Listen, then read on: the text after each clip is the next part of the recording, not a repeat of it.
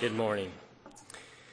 It's good to be here again, gathered together, the people of God. Thank you, Ezra, for leading those songs. The last one especially stood out to me. The verse above that song says, The kingdom of God is not meat and drink, but righteousness and peace and joy in the Holy Ghost. That's so true. That's actually a little bit what we're going to touch this morning. Uh, the last verse says, Gentle Holy Spirit, see our spirits long to worship Jesus as we truly ought. We long to worship Jesus as we truly ought. Gracious Holy Spirit, we would better praise the Father both in word and thought.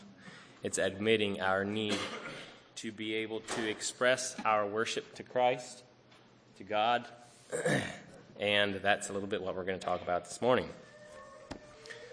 If you want to put a title to this meditation, it is God's Love Language. Have you ever wondered why at times the answers to our life struggles aren't more easily accessible in the Bible? Just like opening the Bible, here's what I need. Sometimes it can be weeks, months, or even years at times to find answers, and even then, sometimes they seem kind of vague. Think of Joseph in Egypt as he was a slave and then in prison for two years. Do you think he ever wondered, Why, Lord? Abraham, who believed against hope after it was physically impossible for him to have a son, do you think he ever wondered, Why, Lord? I'm sure he did. uh, Moses, for 40 years in the wilderness,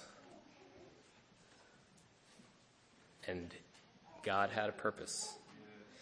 I think there are multiple reasons God allows these things, but one of them is one of them has to do with our relationship with God. God is a relational God, and He loves spending time with us, His bride.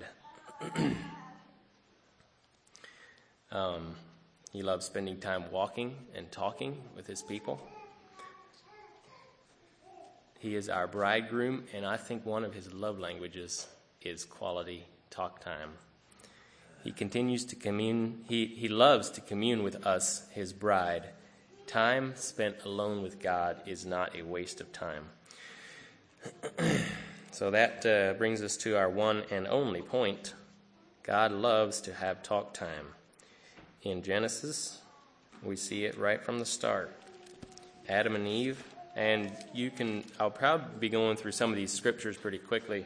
There will be a few that I want you to turn to for sure, but uh, um, in Adam, in uh, Genesis 3 8, it talks about, uh, it says, and they heard the voice of the Lord God walking in the garden in the cool of the day.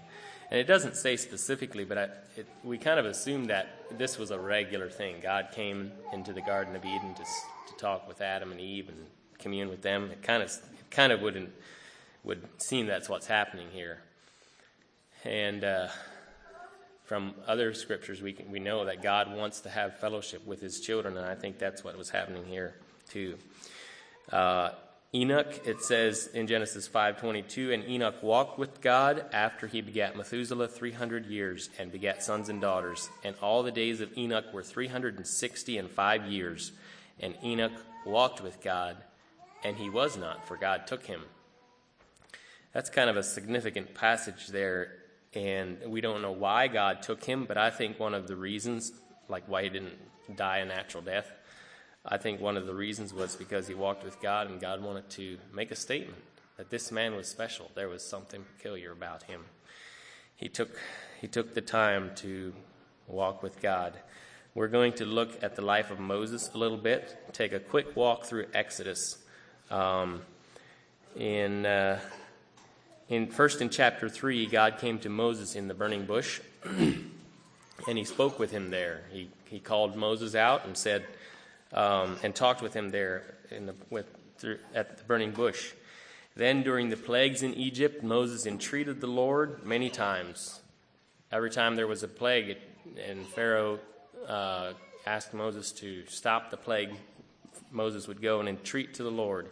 And God and Moses would talk there, you know, and then God told Moses uh, what to do next.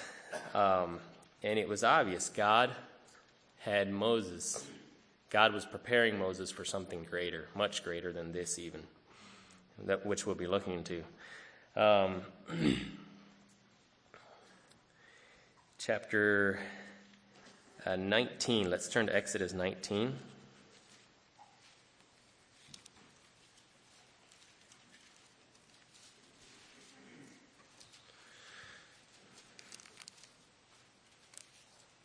Chapter 19, verses 3 through 5.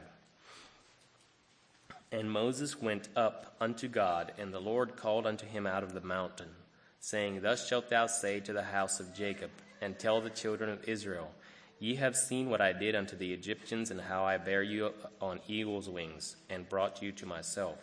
Now therefore, if ye will obey my voice indeed, and keep my covenant, then ye shall be a peculiar treasure unto me above all people for all the earth is mine. Here you can see God's desire to bless his people. And this, you can, Moses went up, up unto God in the mountain. God called him out of the mountain. And this was the beginning of almost going through the whole book of Exodus, God speaking with Moses. In chapter 20, God gave uh, the children of Israel the Ten Commandments. Then in verse 21, Moses drew near unto the thick darkness where God was. This was up in the mountain. Moses drew near unto the thick darkness where God was, the presence of the Lord.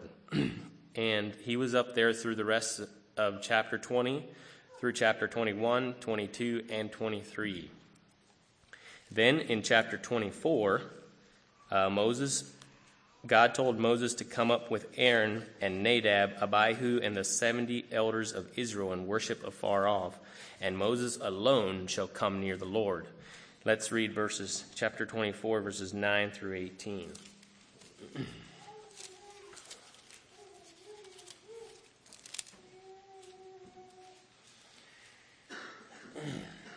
then Moses then went up Moses and Aaron, Nadab and Abihu, and the seventy elders of the of Israel.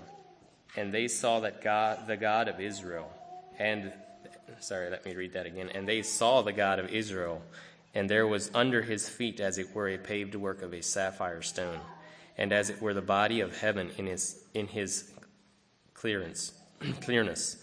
And upon the nobles of the children of Israel he laid not his hand. Also they saw God and did eat and drink.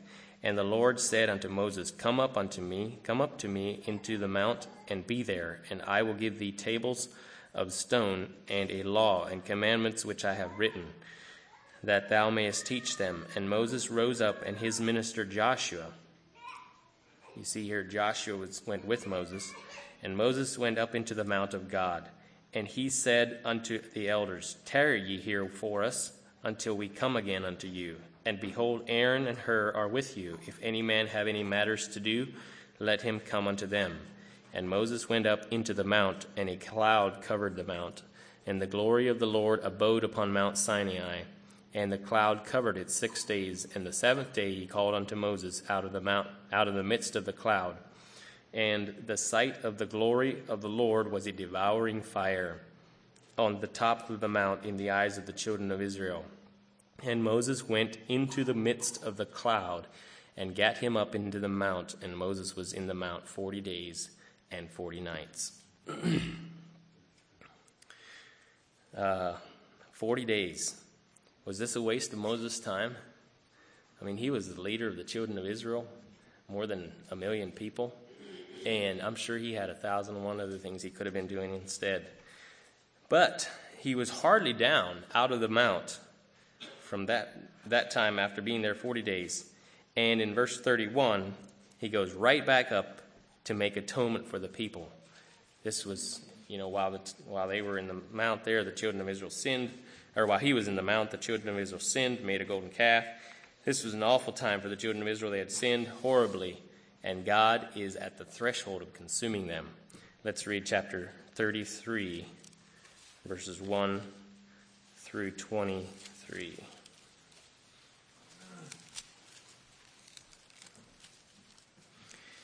And the Lord said unto Moses, Depart and go up hence, thou and the people. This was after they had sinned. God was very angry. go up hence, thou and the people which thou hast brought up out of the land of Egypt, unto the land which I swear unto Abraham, to Isaac, and to Jacob, saying, Unto thy seed will I give it. And I will send an angel before thee, and will drive out the Canaanite, Amorite, the Hittite, the Perizzite, and Hivite, and Jebusite unto a land flowing with milk and honey, for I will not go up in the midst of thee, for thou art a stiff necked people, lest I consume thee in the way. And when the people heard these evil tidings, they mourned, and no man did put on his ornaments.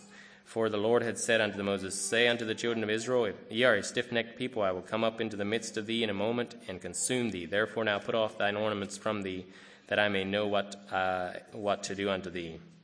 And the children of Israel stripped themselves of their ornaments by the Mount Horeb. And Moses took the tabernacle and pitched it without the camp, afar off from the camp, and called it the tabernacle of the congregation.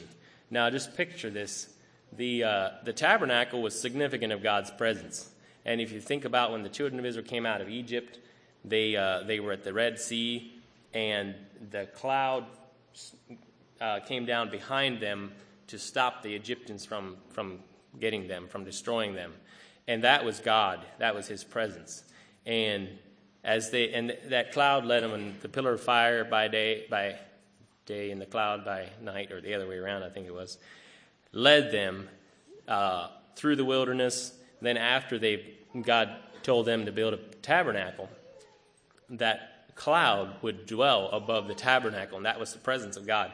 And the tabernacle was in the middle of the camp of uh, Israel. There was, I believe, I would think, I would imagine there was tents all around, and the tabernacle was in the middle. That presence of God was there, and that was their, that was their uh, security. That was their, um, yeah, what they looked to for direction. When that cloud got went up and moved, they knew it was time to go. And here Moses took this tabernacle and moved it out without the camp, outside the camp. I'm sure that was unsettling. And it came to pass that everyone which sought the Lord went out unto the, uh, out unto the tabernacle of the congregation which was with, without the camp. And it came to pass when Moses went out unto the tabernacle that all the people rose up and stood, every man at his tent door, and looked after Moses until he was gone into the tabernacle. And it came to pass as Moses entered into the tabernacle, the cloudy pillar descended and stood at the door of the tabernacle. This was as Moses was coming into the tabernacle. Uh, everybody was standing at the tent door watching this. Moses came, entered into the tabernacle, and the cloudy pillar descended and met him there. Just amazing. About makes shivers go up and down your spine.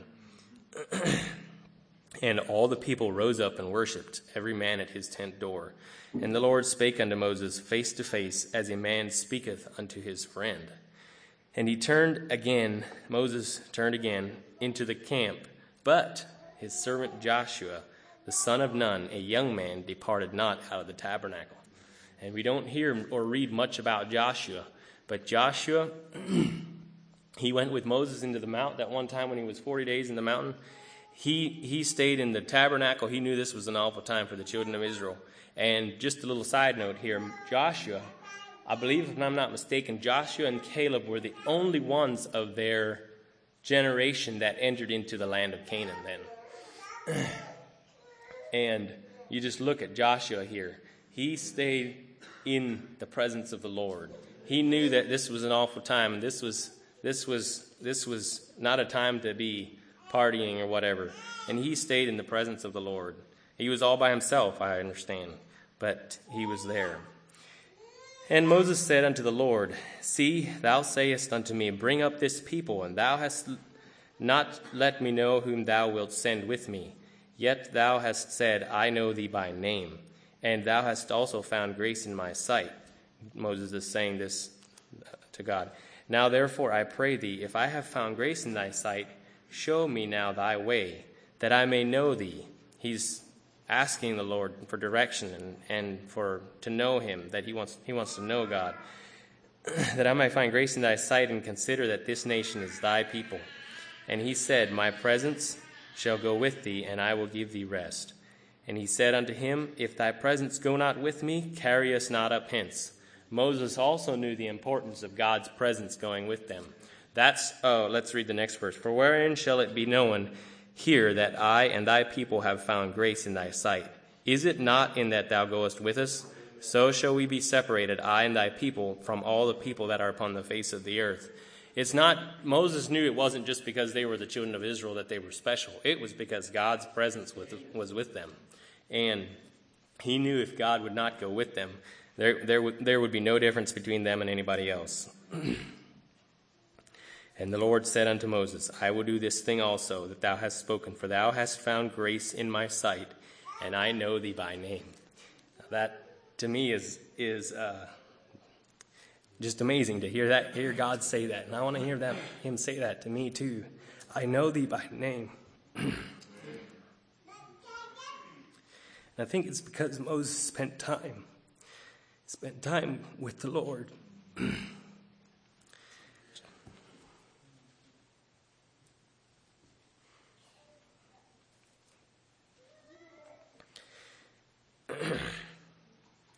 just communicating and hearing the heart of God and worshiping and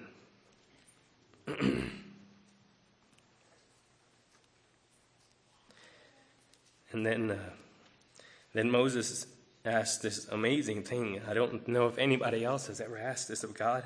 He says, I beseech thee, show me thy glory.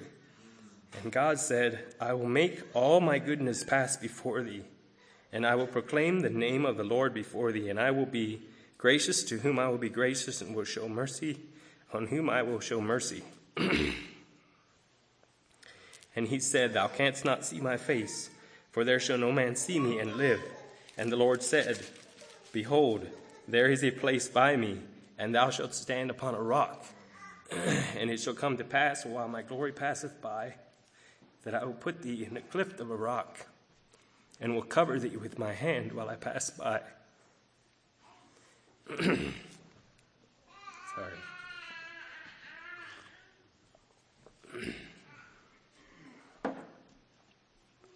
and I would take away my hand, and thou shalt see my back parts, but my face shall not be seen.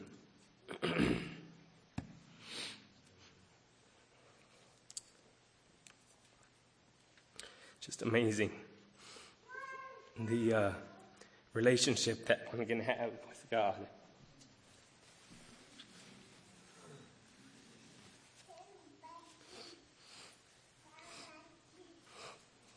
A couple more people that uh, we can look at that also had a relationship with God or poured out their heart to God in Samuel, 1 Samuel 1. Hannah poured out her heart to the Lord. And he heard her, he answered her. You don't have to turn there. Think of the many times that David worshiped the Lord in, uh, in Psalms, and also when he was in distress, he'd cry out to the Lord, and God called him a man of God's own heart.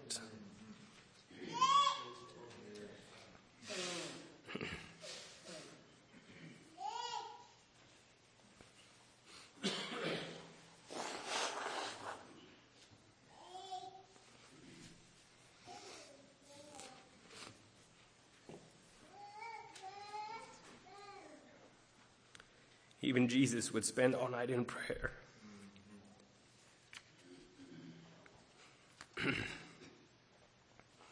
to his heavenly Father.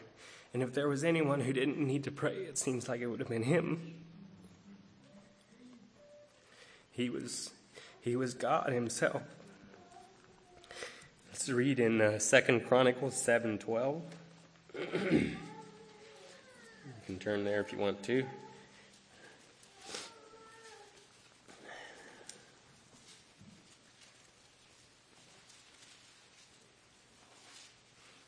Could I have somebody read that for me? Second Chronicles seven twelve through oh I didn't write it down. I believe it's fourteen.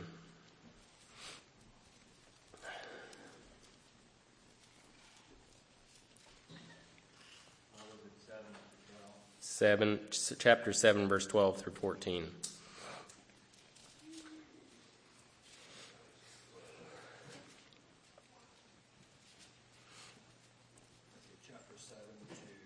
Chapter 7, verse 12 through 14. And the Lord appeared to Solomon by night and said unto him, I have heard thy prayer and have chosen this place to myself for a house of sacrifice. If I shut up heaven that there be no rain, or if I command the locust to devour the land, or if I send pestilence among my people, if my people which are called by my name shall humble themselves and pray, and seek my face and turn from their wicked ways, then will I hear from heaven, will forgive their sins, and will heal their land. There again, you can just see God's heart. he wants to, he wants to, he wants to do that. He wants to see his people seek his face. He wants to bless them, but he's also a uh, a just God, and he needs to have a people whose heart is humble and contrite and right before him before he can do that. Matthew 6:33 says, "But seek ye first the kingdom of God and his righteousness, and all these things shall be added unto you." Other passages, "Submit yourselves therefore to God, resist the devil, and he will flee from you. Draw nigh to God, and he will draw nigh to you.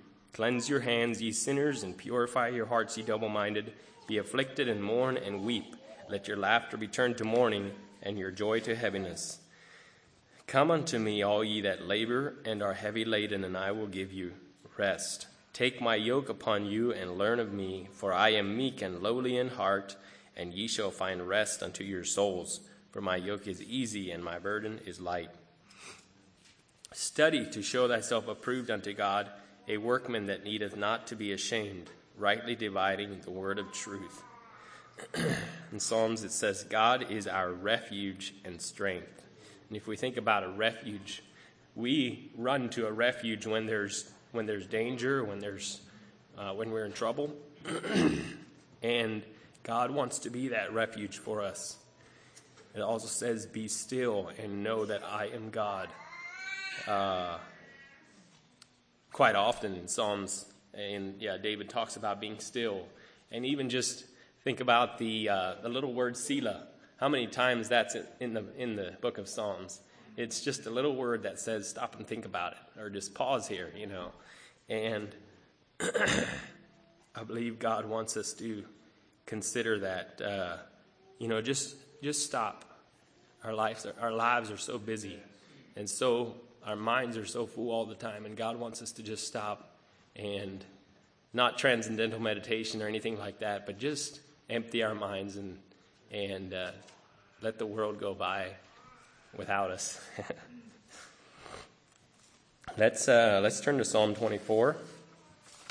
I believe we can see some more of God's heart here in Psalm 24. The earth is the Lord's and the fullness thereof, the world and they that dwell therein. For he hath founded it upon the seas and established it upon the floods. Who shall ascend into the hill of the Lord?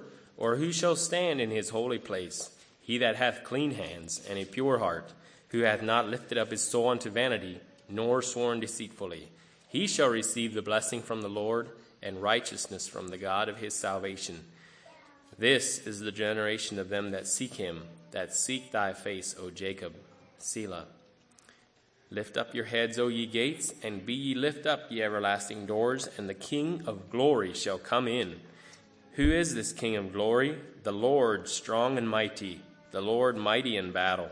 Lift ye up your heads, O ye gates, and even lift them up, ye everlasting doors, and the King of glory shall come in. Who is this King of glory? The Lord of hosts. He is the King of glory. Selah. The gates are opening the way for the king to come in. You know, it says, Lift up your heads, O ye gates, and it's just talking about the gates, opening, us opening the gates, and the King of glory shall come in. And uh, I don't know what all the ways, the methods are to open those gates, but we looked at a lot of them already this morning. Clean hands and a pure heart. um, inviting the king to come in. We want uh, to do that in our hearts. You see, I believe one of God's love languages is quality talk time. He loves to see his bride come to him and spend time adoring him, worshiping him, uh, loving him, and making our needs known to him. on a regular basis. I know we are busy and our schedules are demanding, but uh, God has recently been showing me my need to do to be more consistent in this, and that my has actually been convicting me that my priorities are not right. And uh, in Luke 16, it says, "No servant can serve two masters. He will either hate the one or love the other, or else he will hold to the one and despise the other. He cannot serve God and mammon."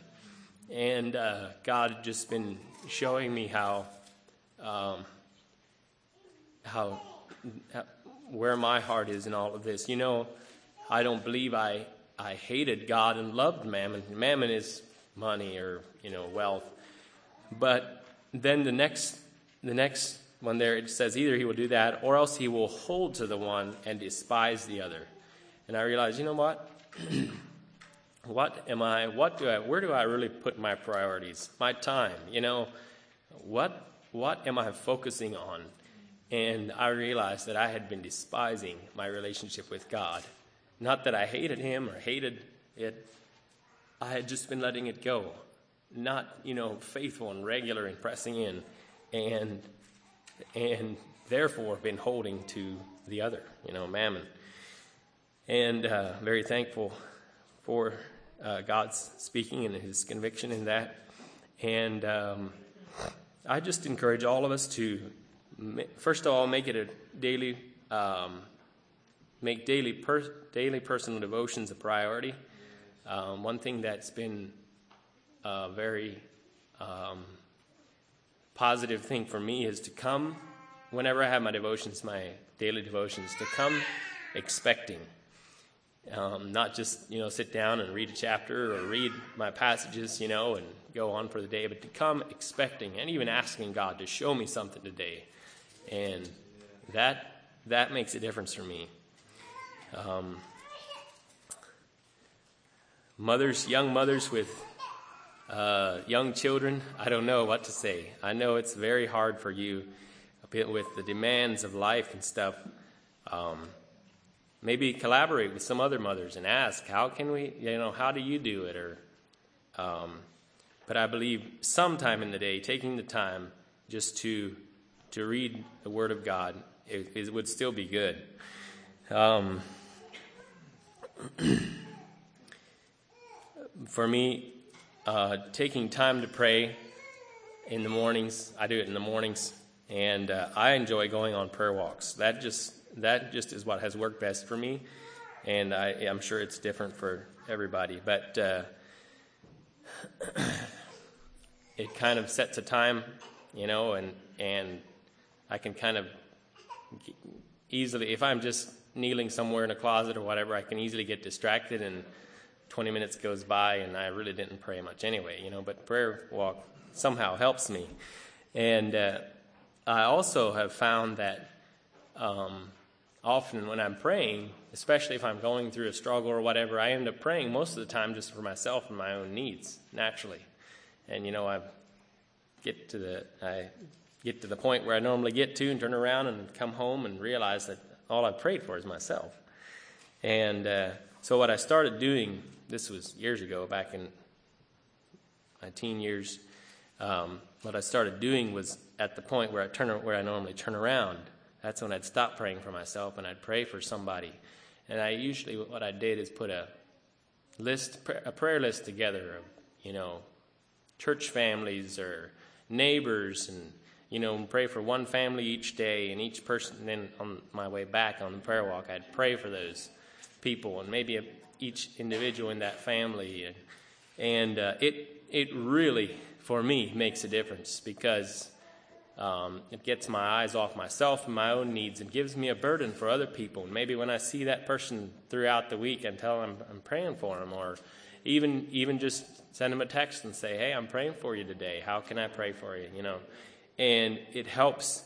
Uh, I believe it helps us to fight the fight together. Secondly, um, in addition to daily personal devotions, I think it's a good thing, at least for those of us who can um, young people have time. Uh, us fathers who are responsible for our families, I think it's a good thing to make time to do separate um, times alone with God. for me, like on a Saturday, you know, just for three hours or so, you know, just get get alone. Um, it doesn't have to be every week or even every month. You know, maybe a couple times a year, or just you know, just to get alone with God. And uh, there again, I think some kind of schedule. It has worked good for me, you know, to kind of set a schedule for myself through those. If I say I'm going to, you know, let's say three hours, you know, and you know, where I decide, okay, the first half hour I'm going to spend time singing, or, you know, and then the next half hour I'm going to spend time praying, and then usually I'll do an hour of listening to a message or reading a book or something, and then ended up with another half an hour of singing and a half an hour of praying or something like that. It just really it helps me stay on track, and I think it's good for us to do that. Um, God, God God's presence. Well, okay, what I wanted to say is coming out of a time like that, um, often you can just feel the presence of God because you've been in the presence of God. And it's different than, than even just a normal morning devotions. It's on a different level, and, and you know, you see the world in a little bit of a different light usually. And it's just a sweet time of communing with God. Sometimes it's not anything real substantial, you know, and not much changes or, you know, but it's just, it can be just a sweet time of communing with God. I think it's important for us to see that we are responsible individually with our relationship between us and God and not just depend on the pastors and our parents for spiritual food. Isaiah 57:15 in closing says, "For thus saith the high and lofty one, that inhabiteth eternity. God is high and lofty, and he inhabits eternity. He, he abides in eternity. I don't know how, to, how else to read that, but whose name is holy. I dwell in the high and holy place, with him also that is of, a, is of a contrite and humble spirit, to revive the spirit of the humble and to revive the heart of the contrite ones. He wants to revive us, He wants to give us hope and peace. And even though sometimes going into, uh, you know, spending time like that, it can feel like a waste of time or, or even just hard to do, um, He wants it to be a sweet time, a little bit like a date time with your spouse or with your uh, spouse to be or. Um, because that's what we are. We are his bride, and he is preparing for the marriage supper of the Lamb. And it's a, it's a, it can be, it can be, and it, it should be a sweet relationship. Just so, just an encouragement. I don't want it to be a, like a condemnation. Here's what you have to do to be a Christian. Not at all. But just an encouragement to take that time, take the initiative to press in and to, and to uh, find answers because I believe that back to the one of the, some of the very first questions I asked, you know, why don't we just why can't we just open the Bible and have an answer? I believe God is somewhat hidden for a reason, and it's so that we seek Him, so that we press in, you know, we dig in. He He wants to see that. So God bless you all. I um, this is probably our last Sunday here for a while so it's a little special for us. I really enjoy you all as brothers and sisters and hate leaving again, but uh, um, God knows the reasons for all that too. And uh, I really enjoyed being here for the last couple months again, just reconnecting and getting uh, reacquainted with y'all again. So uh, may God's blessing be on you as we part and continue to seek God's face so that someday in heaven we can be together forever. Praise the Lord.